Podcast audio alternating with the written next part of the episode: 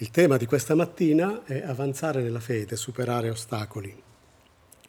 La volta scorsa abbiamo parlato della fede che vince il mondo e vi ricordate il versetto di primo Giovanni capitolo cinque, versetto quattro, che dice: poiché tutto quello che è nato da Dio vince il mondo. E questa è la vittoria che ha vinto il mondo, la nostra fede. E abbiamo parlato della nostra fede indistruttibile, vittoriosa, che ha origine in Dio, che è genuina, sicura e anche generosa e altruista e guarda in avanti, orientata in avanti. Chi è nato da Dio vince il mondo con la sua fede perché? Perché non crede soltanto in qualcosa, ma crede nel vero Dio, nel Dio vivente, si fida di colui che è il Signore nei cieli e sulla terra. E vi cito solo un versetto che abbiamo letto la volta scorsa, ed era Apocalisse uno otto, che parla di colui che è, colui che era, colui che viene, l'Onnipotente. La parola onnipotente nel greco pantocrator vuol dire colui che regna e colui che governa su ogni cosa. E quindi quando abbiamo fiducia in questo Dio, la nostra fede, fede diventa una fede che vince il mondo. Ora, il libro di Giosuè ci invita nel capitolo di oggi a considerare, oltre alla fede individuale, la fede collettiva, la fede di una nazione intera, unita, compatta, sotto la parola di Dio. E siccome questo libro di Giosuè non parla soltanto di storia passata e di realtà vissute nei secoli scorsi, ma ha delle lezioni spirituali, parla anche di realtà, di principi che sono sempre validi, questo testo ha qualcosa da dirci oggi a noi su come eh, vivere la fede insieme e avanzare insieme nella fede come popolo di Dio. Quando qualcuno si fida del Signore, Dio è glorificato e Dio viene glorificato quando il popolo suo confida in Lui, gli crede e gli ubbidisce. Come per Giosuè e per Mosè, per Israele, uscire dall'Egitto, uscire dal paese della schiavitù era l'inizio del percorso della salvezza, così anche per noi, quando troviamo Gesù, quando incontriamo Cristo, noi cominciamo a vivere una vita nuova, ma quello è l'inizio, è il primo passo. Quello che segue dopo è la crescita in questo cammino, è l'avanzare nella fede. E il Signore non vuole che noi rimaniamo fermo, fermi all'inizio, oppure bloccati subito dopo la partenza. Il Signore non ci ha salvati per lasciarci fermi, ma per farci avanzare, per farci progredire nella fede e per aiutarci anche nella lotta che questo comporta. Mosè aveva detto delle parole molte, molto chiare, aveva detto eh, che Dio li aveva fatti uscire dal paese d'Egitto per condurli nel paese che aveva giurato ai padri di dare a loro. Questo è scritto in Deuteronomio sei ventitré. E quindi si è salvati da una terra per entrare in un'altra. E anche noi siamo stati salvati dalle tenebre per vivere nella luce. Siamo stati salvati dalla vecchia vita per viverne una nuova, siamo stati salvati dal vecchio regno delle tenebre del diavolo per vivere nel regno di Dio. E quindi abbiamo bisogno, per vivere questa vita nuova, di avanzare, per impossessarci ogni giorno, per mezzo della fede e delle promesse che Dio ci ha dato, per imparare a scoprire la pace che c'è vivendo con Lui. Imparare a scoprire sempre di più il perdono che Dio ci dà, viverlo, sperimentarlo, la misericordia di Dio, sono realtà che ci trasformano, per scoprire ogni giorno le virtù, per glorificare Dio con la nostra vita. E la chiave per avanzare sono ovviamente le promesse di Dio che ci spingono in avanti. Dio ci promette qualcosa e noi crediamo e avanziamo, anche se tante volte siamo combattuti, perché dentro di noi c'è anche l'incredulità che vuole fermarci. Il popolo di Israele a volte era tentato di dire torniamo indietro, no? E noi anche delle volte diciamo forse era più facile prima, quando non mi facevo tante domande sulla fede. Il Signore ci dice: avanziamo là dove Dio opera e scopriamo ogni giorno un pezzetto di terra nuova, di vita nuova, e facciamola nostra, con- conquistiamola. Non restiamo fermi, non rifiutiamo di avanzare nella fede, ma andiamo in avanti. Cosa ci aiuta a progredire nella fede?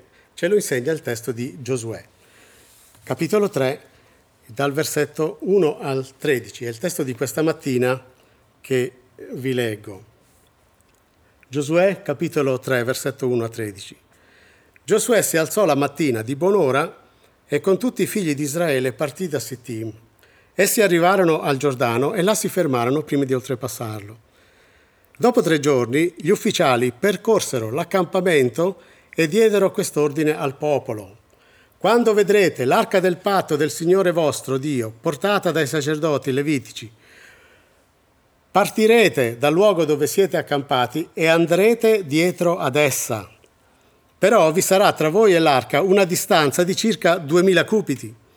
Non vi avvicinate ad essa affinché possiate vedere bene la via per la quale dovete andare, poiché non siete mai passati per questa via. Giosuè disse al popolo: santificatevi, poiché domani il Signore farà meraviglie in mezzo a voi.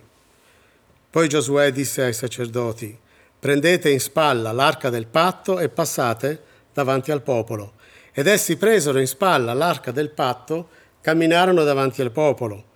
Il Signore disse a Giosuè: oggi comincerò a renderti grande agli occhi di tutto Israele, affinché riconoscano che come fui con Mosè, così sarò anche con te.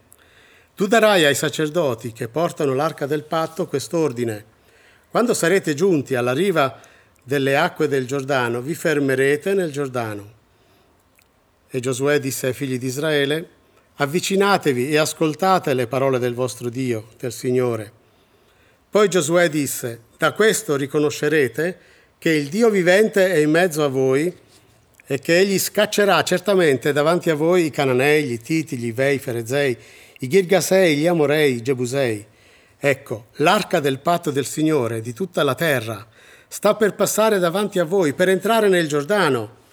Prendete dunque dodici uomini fra le tribù di Israele, uno per tribù, e non appena i sacerdoti che portano l'arca di Dio, Signore di tutta la terra, avranno posato le piante dei piedi nelle acque del Giordano, le acque del Giordano, quelle che scendono dalla parte superiore, saranno tagliate e si fermeranno in un mucchio.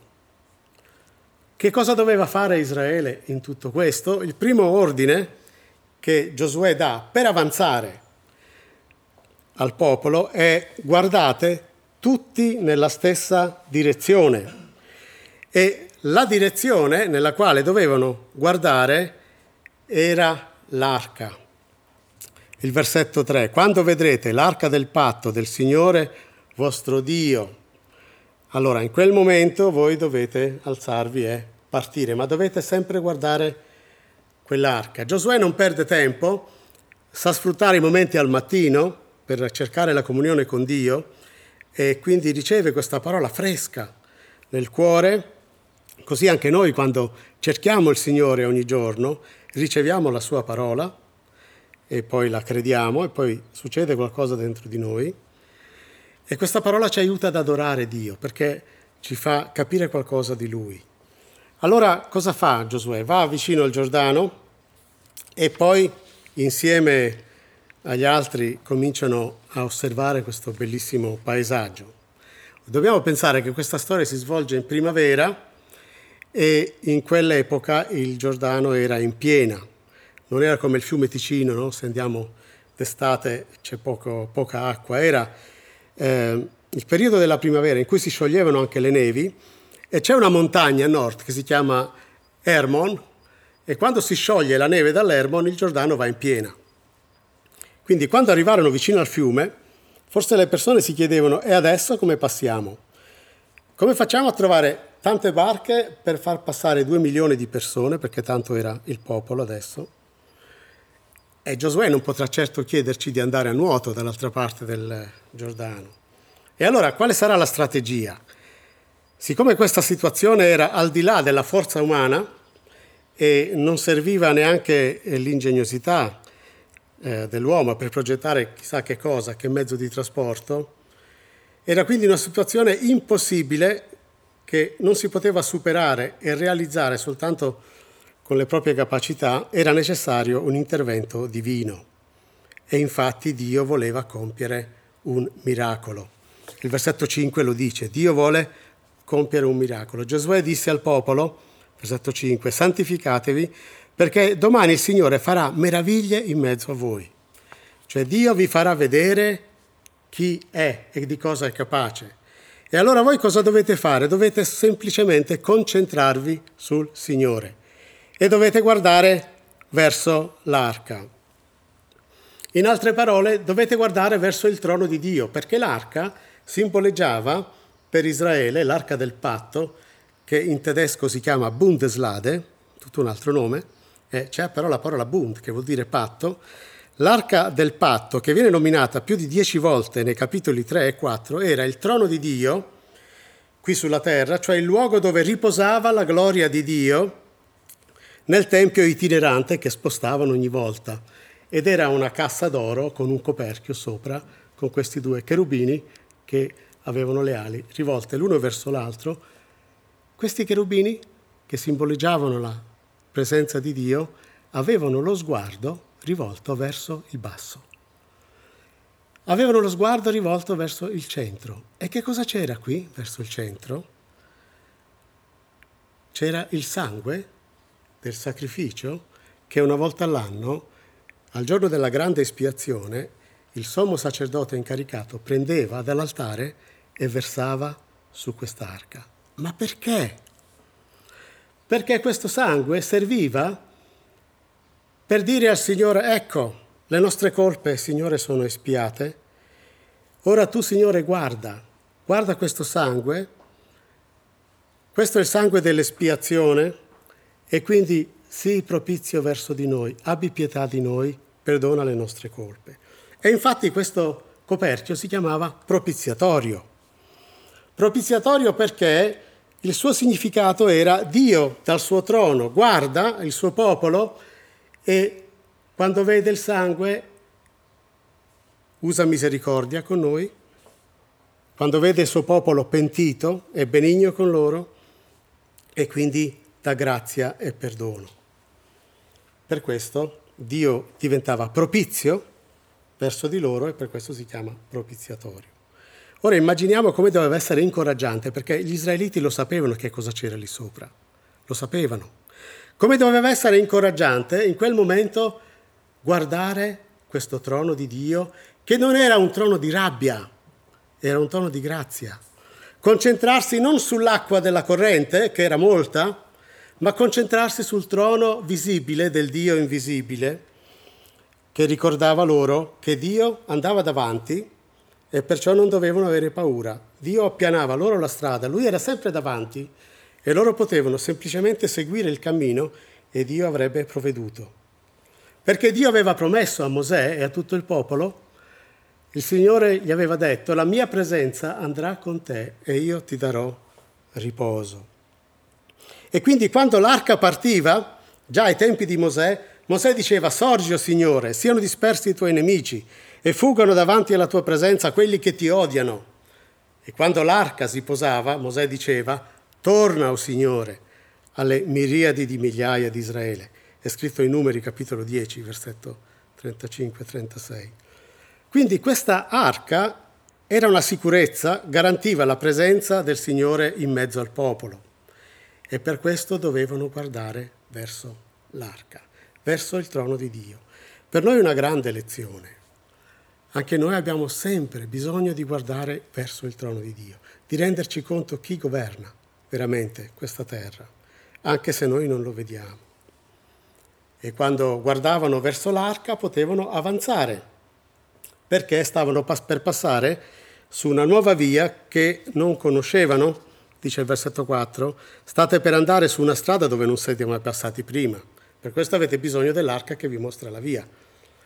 Non è molto diverso che il nostro cammino cristiano, anche noi nella nostra vita, eh, viviamo delle situazioni a volte che non abbiamo mai vissuto prima, anche il fatto di essere credenti è una scoperta, ogni giorno magari impariamo qualcosa di nuovo, è una vita nuova che non abbiamo mai vissuto prima.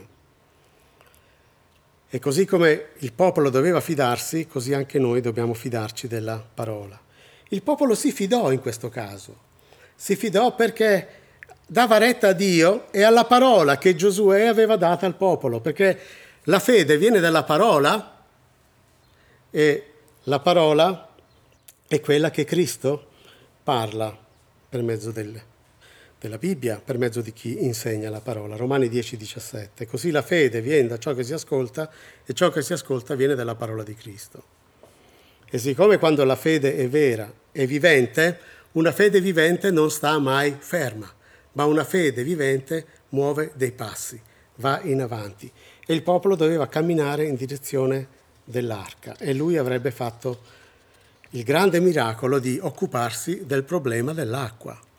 È interessante perché Dio non chiedeva al popolo di fermare il fiume, era impossibile, lui chiedeva di guardare al trono, di credere e di stare a guardare che cosa Dio sarebbe stato capace di fare, quali sarebbero state le conseguenze.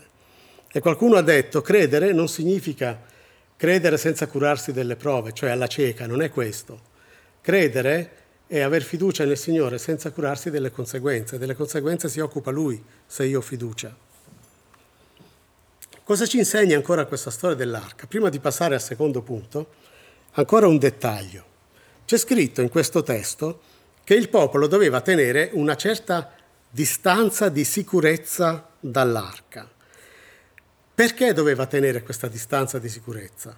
Per ricordarsi che l'arca era un oggetto sacro, e rappresentava la presenza del Dio Santo, e loro erano comunque umani, erano peccatori, e dovevano ricordarsi questo per accostarsi a Dio con l'atteggiamento giusto, con rispetto, con riguardo. Dio non era semplicemente il loro compagnone, tante volte prendiamo troppo alla leggera Dio, e per questo dovevano avere l'atteggiamento adeguato di riverenza verso il trono di Dio. Ma c'era ancora un motivo per cui dovevano tenersi a distanza. Dovevano tenersi a una certa distanza per poter vedere il cammino. Versetto quattro, però vi sarà tra voi e l'arca alla distanza di circa duemila cubiti, che sono circa un chilometro. Non vi avvicinate ad essa affinché possiate vedere bene la via per la quale dovete andare, poiché non siete mai passati per questa via. Dovevano stare abbastanza lontani per poter vedere l'arca e non una massa di persone lì intorno che non si capiva più nulla, perché loro non dovevano seguire gli uomini, dovevano seguire Dio. È un bellissima, una bellissima immagine. Non dovevano vedere la massa e seguire la massa, dovevano vedere l'arca e seguire Dio e non la massa di uomini, e dovevano concentrarsi quindi sull'arca e non sul cammino, perché seguendo l'arca trovavano la strada.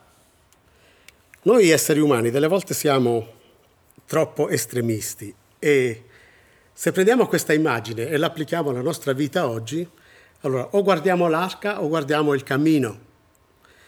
A volte abbiamo la tendenza a guardare solo all'arca e non al cammino, ma qui dice di guardare l'arca per poi vedere il cammino. Per questo serviva. Guardando al trono loro trovavano il cammino.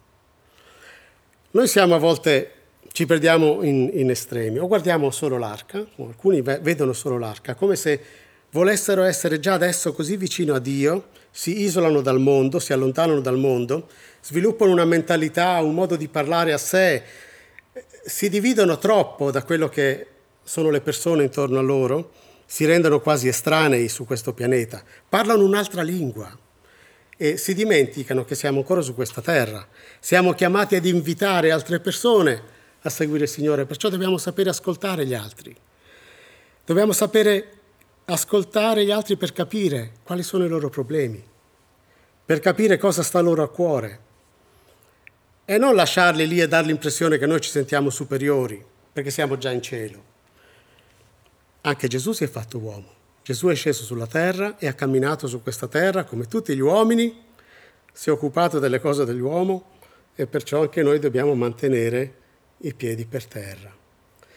Poi ci sono gli altri estremisti che guardano solo al cammino, si occupano solo di cose terrene. Oh, alcuni si guardano magari a destra e a sinistra, neanche guardano la strada. Destra e sinistra, cioè alle cose che ci distraggono. Ci sono due cose che tendenzialmente ci possono distrarre dal cammino, il desiderio e la paura. Sono due eh, qualità che possono eh, guidare l'essere umano e che guidano le masse anche. Da una parte il desiderio, e su questo si basa la nostra società dei consumi, e d'altra parte la paura, e sappiamo cosa vuol dire quando c'è la paura, non siamo più lucidi. Altri guardano sempre al cammino, nel senso che si fanno delle domande su cosa è giusto e cosa è sbagliato, come se vivere col Signore fosse una questione bianco e nera, e quindi fanno di questioni che non sono importanti, ne fanno delle questioni principali. Vi faccio un esempio. C'è questa parola greca che si, che, che si chiama adiafora, che descrive quelle questioni che non sono essenziali per la fede, nelle quali ognuno di noi è libero. Le persone che guardano troppo al cammino e non guardano al trono, che cosa fanno?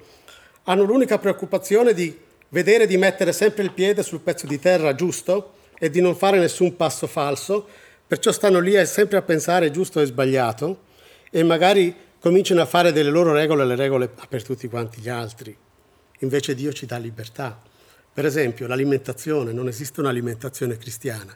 Usiamo il buonsenso, ognuno usa quello che, ognuno mangia così come pensa che è meglio per la sua salute. Le feste, eh, ognuno festeggia quello che vuole. L'abbigliamento, non esiste un abbigliamento cristiano. Eh, ognuno si veste, secondo le indicazioni di Dio, con decoro. E questo basta. Ecco. E ci sono persone che invece danno troppa importanza a cose esteriori, al cammino, e queste cose esteriori servono soltanto per l'apparenza della fede, ma non danno forza alla fede. No, guardiamo sì al nostro cammino, a come vivere su questa terra, ma guardiamo anche al trono, perché quando guardiamo verso il trono troviamo la forza, perché ci ricordiamo che lì il Signore si è sacrificato per noi e grazie al suo sangue noi siamo liberi e Dio regna sulla nostra vita. Quindi guardiando, guardando al trono noi possiamo vedere il cammino. Questo è l'insegnamento dell'arca. Il secondo punto, per avanzare nella fede a volte bisogna lasciarsi qualcosa alle spalle oppure bisogna sacrificare qualcosa. Questo lo dice Giosuè capitolo tre versetto cinque.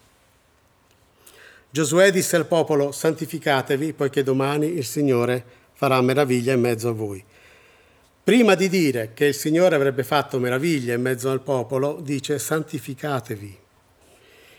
E questo era un comandamento molto chiaro e a questo comandamento c'era legata una promessa. Alcune promesse sono legate a dei comandamenti e altre promesse invece sono incondizionate. Nella Bibbia è così. Questo comandamento segue una promessa, c'è una promessa con un comandamento. Volete vedere le meraviglie di Dio in mezzo a voi? Santificatevi. Che cosa vuol dire? Una volta che il popolo si santificava, non è che era più meritevole e non è che poi si poteva meritare il miracolo che Dio avrebbe fatto, no. Ma il santificarsi permetteva al popolo di preparare il cuore, perché la santificazione includeva il pentimento, il pentirsi per le proprie colpe, il ravvedimento. E quindi questa condizione serve non per meritare la promessa, ma per essere pronti per riceverla, per prepararsi per riceverla. E quindi il popolo doveva purificarsi, perché un cuore impuro che non è purificato, e noi diremmo oggi che non è purificato dal sangue di Gesù, non è pronto per ricevere. Non so, vi faccio un esempio concreto. Mettiamo siete nella giornata nera dove tutto vi va storto e siete arrabbiati. In quel momento, nella vostra rabbia, il vostro cuore non è pronto per ricevere. Allora avete prima bisogno di scaricare la rabbia e avete bisogno di ritrovare la tranquillità e quindi di purificarvi. E a questo serve la purificazione, a preparare il nostro cuore, non a meritare. Tanti cristiani qui sbagliano. Io mi sono purificato, perciò adesso sono meritevole. No, non sei mai meritevole. Perché sei stato purificato grazie al sangue di Cristo che ha versato per te sulla croce. Non sei meritevole, però sei pronto, grazie alla grazia di Dio, ad accogliere la sua benedizione e quindi a vedere le grandi cose che Dio può fare nella tua vita. E questo doveva fare il popolo. Per essere pronti a vedere le grandi cose che Dio poteva fare per lo, il popolo, doveva purificarsi, santificarsi, per predisporsi all'atteggiamento giusto e vedere meglio chi è il Signore e cosa fa. È interessante questo fatto perché anche al Sinai, quaranta anni prima, pensate, quando Dio diede i dieci comandamenti al popolo, chiese esattamente la stessa cosa: santificatevi.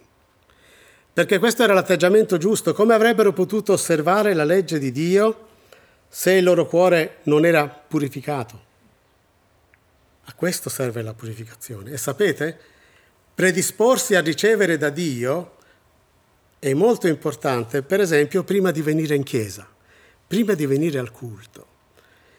Predisporsi all'ascolto e a ricevere: Signore, oggi voglio ricevere la tua parola.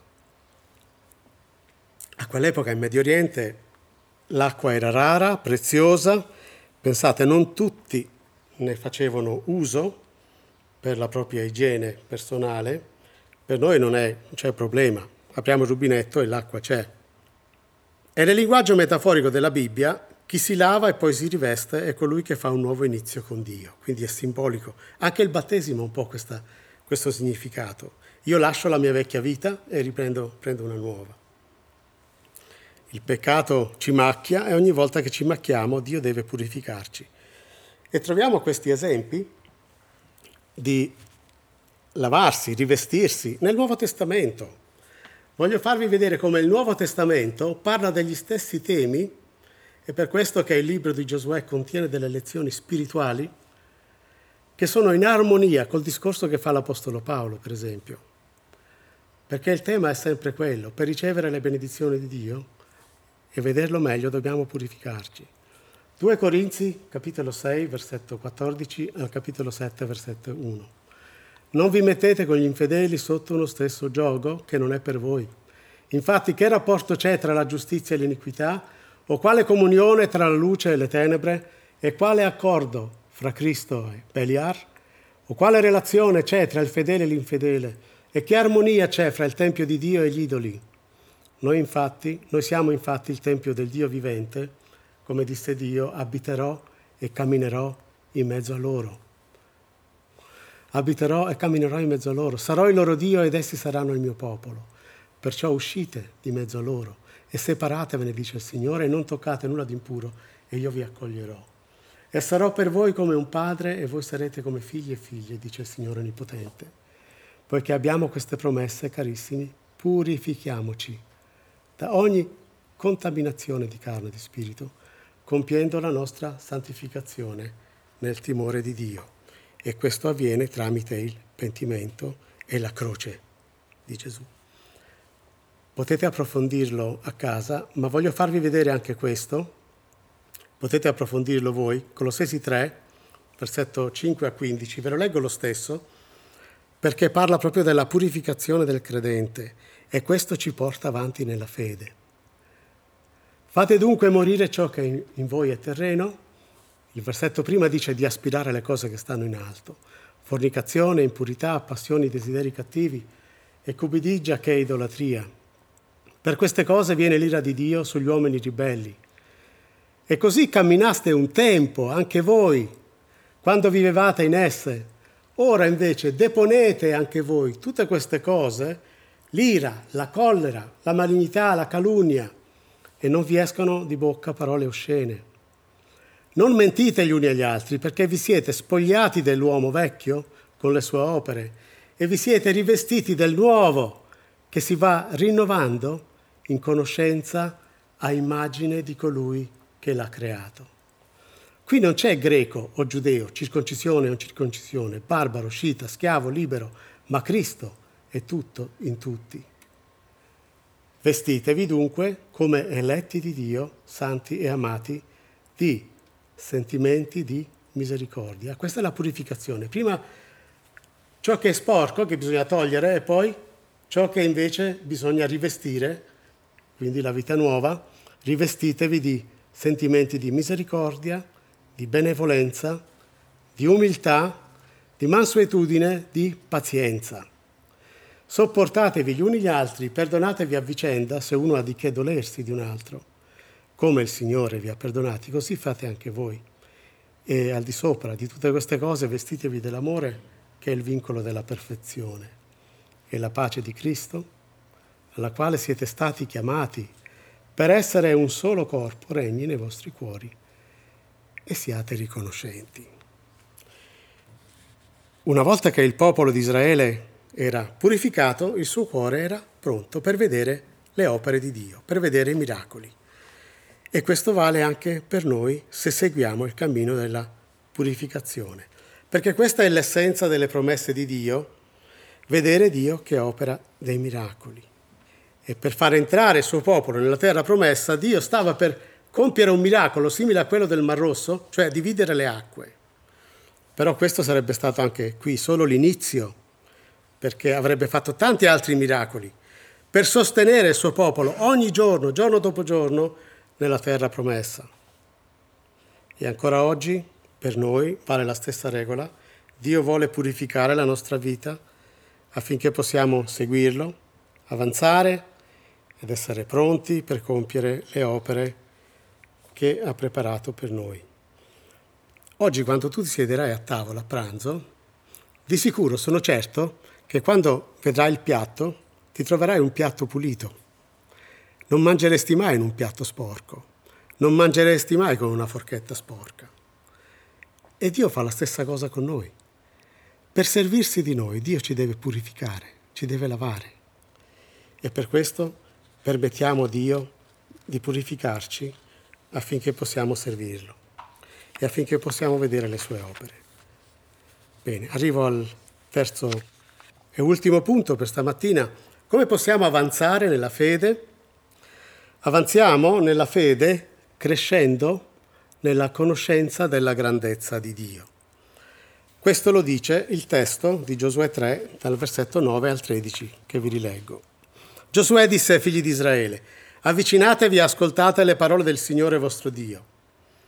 Poi Giosuè disse: da questo riconoscerete che il Dio vivente è in mezzo a voi e che egli scaccerà certamente davanti a voi, e poi segue la lista dei popoli che Dio avrebbe scacciato.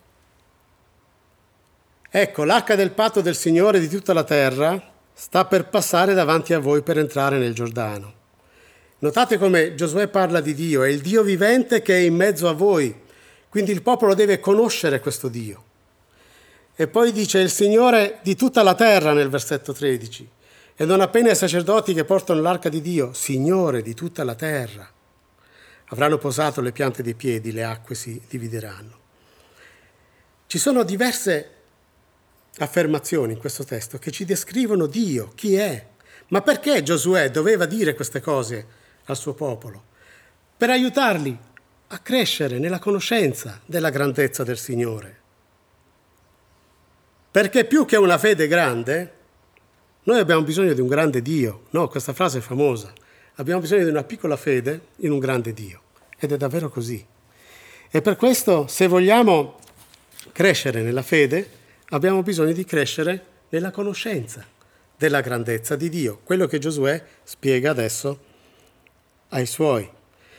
La parola che Giosuè trasmette è incoraggiamento, perché rende Dio grande agli occhi del popolo. E avanzare nella vita spirituale significa crescere nella grandezza, nella conoscenza della grandezza di Dio, cioè rendersi conto di chi Lui è davvero. E Giosuè incoraggia il popolo per questo motivo, perché mette Dio davanti ai loro occhi, il Dio vivente, il Signore di tutta la terra. E poiché Egli è il Dio vivente, Egli può aiutarvi a superare gli ostacoli e può liberarvi dalle trappole che incontrerete nella vecchia, nella nuova terra, e può liberarvi dalla tentazione. Egli è il Signore, può andare dove vuole, può agire come vuole, fare di ogni popolo come egli stabilisce. Fidati di lui. Nei Salmi vediamo questa esortazione alla fiducia nel Signore, nella sua grandezza. Per esempio il Salmo novantasette dice: «I monti si sciolgono come cera davanti al Signore di tutta la terra». Salmo settantasette: «O Dio, le tue vie sono sante, quale Dio è grande come il nostro? Tu sei il Dio che opera meraviglie». E la domanda è: è questo il Dio che tu conosci? È questo il Dio che tu stai seguendo? Per il quale stai vivendo? Perché avanzare nella fede vuol dire conoscere sempre meglio questo Dio. Ora, questo ci riporta al testo che ho letto all'inizio del culto, Efesini, capitolo quattro, versetto undici a quindici, che è geniale. In questo testo l'Apostolo Paolo ci dà tre indicazioni su come crescere, come avanzare nella fede, che vanno molto bene insieme con quello che ha detto Giosuè al suo popolo. Vi rileggo soltanto il versetto tredici. Allora, Paolo dice che noi dobbiamo essere edificati, che Dio vuole edificare il corpo di Cristo, cioè l'insieme di tutti i credenti, fino a che giungiamo all'unità della fede e della piena conoscenza del Figlio di Dio, versetto tredici. Vedete, è proprio questo, fino a che giungiamo tutti all'unità della fede e della piena conoscenza del Figlio di Dio, allo stato di uomini fatti all'altezza della statura perfetta di Cristo, cioè affinché diventiamo simili a Lui, affinché conosciamo Cristo e affinché gli assomigliamo sempre di più. Brevemente, e poi concludo, queste tre indicazioni dell'Apostolo Paolo in Efesini quattro, dal versetto dieci al quindici. La prima indicazione che ci dice è di avanzare nella fiducia nella parola di Dio. Questa è la prima indicazione. Dio vuole che impariamo sempre di più a fidarci della sua parola. Questa è una necessità per ogni cristiano e questa è la lezione che gli israeliti hanno dovuto imparare. Se Dio comandava di alzarsi ed andare, dovevano alzarsi ed andare. E infatti l'hanno fatto. Quando l'arca si è, si è alzata, loro l'hanno seguita al chilometro di distanza per vedere bene il trono di Dio e anche il cammino. Ma si sono fidati di Lui. Quando Dio ci dice qualcosa, fidiamoci. Se ci dà un comandamento, ci dà la forza per ubbidire e agli ostacoli pensa Lui. Questo lo faceva anche Gesù. Nel Vangelo leggiamo che Gesù metteva gli apostoli a volte in situazioni nuove, quindi nuovo cammino, dove non, non erano mai stati prima anche loro, per risvegliare in loro e fortificare la loro fede. Per esempio, la scena in cui Gesù mette i suoi davanti a una folla affamata senza pane. Pensate un po', disperazione, come faremo adesso? Ma perché Gesù lo fa? Per insegnare loro a fidarsi della sua parola. Lui avrebbe sfamato queste persone. Dio è degno di fiducia. Oppure pensiamo a quel mattino, vicino al lago di Genezaret, Pietro aveva pescato tutta la notte e Gesù gli disse: vai ancora a pescare, che poi Pietro era l'esperto pescatore, non pesca niente, va Gesù al mattino, quando i pesci non ci sono più, gli dice: vai, getta di nuovo la rete dove ti dico io, vedrai che pes- pescherai tanti pesci. Gli dà un ordine semplice da eseguire, non è difficile. Non è difficile prendere la rete e gettarla per Pietro, perché lo fa tutti i giorni. Difficile è fidarsi della parola che Gesù gli dice. Ed è lì la difficoltà. Dio non ci chiede cose difficili, ci chiede cose facili tante volte, ma difficile è fidarsi della sua parola. Pietro che cosa fa? Lui dice: ok Signore, voglio fidarmi. La mia esperienza dice il contrario, ma la tua parola, eh, la tua parola... ha potere, sì, e prende tanti pesci. Cosa ci può dire la parola di Dio? Per esempio di non guardare alle nostre emozioni. Per esempio c'è un giorno in cui tu non senti il bisogno di avvicinarti al Signore e la parola ti può dire: vieni, parla con me lo stesso, anche se tu dentro non lo senti, questo bisogno. Impara a fidarti di me. E questo è importante per un cristiano, perché chi non si fida della scrittura, o chi è critico verso la Bibbia, è, fa sorgere un grande punto di domanda sulla sua fede. Giovanni infatti ha detto, in primo Giovanni cinque dieci, lì dove parla della fede che vince il mondo, dice, se non crediamo a Dio, se non crediamo a quello che Dio ha detto a noi, è come se dicessimo che Dio è un bugiardo. Ma invece se ci fediamo della sua parola, aumenterà la nostra conoscenza. Avanzare nella fede vuol dire avanzare nella conoscenza di Dio stesso, avanzare nella conoscenza di Cristo, e questo vuole Dio che noi impariamo. Gesù si è tenuto vicino per tre anni questi apostoli, per che cosa? Per farsi conoscere in modo nuovo. Come dovevano conoscere gli apostoli Gesù? In modo personale, cioè vivendo insieme a Lui. Dovevano capire che Dio era coinvolto nella loro vita e che loro dovevano coinvolgere Dio nella loro vita. E spesso i discepoli si rendevano conto di conoscere troppo poco il Signore. E se ne rendevano conto loro, che vivevano tutti i giorni insieme per tre anni. Quanto poco lo conosciamo noi. E infatti Gesù sapeva sorprenderli. E delle volte, come per esempio quando Gesù calmò la tempesta, loro dissero, ma chi è costui che persino il mare e il vento gli ubbidiscono? E così anche noi conosciamo meglio Dio se viviamo con Lui, se lo coinvolgiamo nella nostra vita e se ci lasciamo coinvolgere da Lui. Se lo escludiamo, allora questo non succede. E infine avanziamo diventando sempre più simili a Cristo. Cosa vuol dire? Che maturiamo il carattere che Gesù ci ha mostrato sulla terra.